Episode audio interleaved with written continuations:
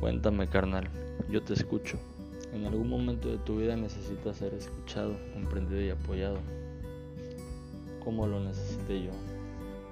Necesitas una persona diferente, no el físico, sino alguien que solo te escuche para poder desahogarte. Y aquí estoy. En este proyecto quiero interactuar contigo y con todas las personas jóvenes, concientizarnos mutuamente y mejorar la salud mental y el ánimo de cada uno. Este es un podcast sin censura. Vamos a hablar las cosas del chile. Nos vamos a apoyar. La vamos a romper.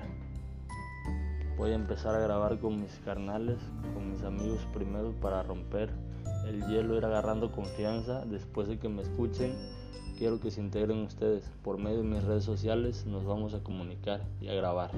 Bye.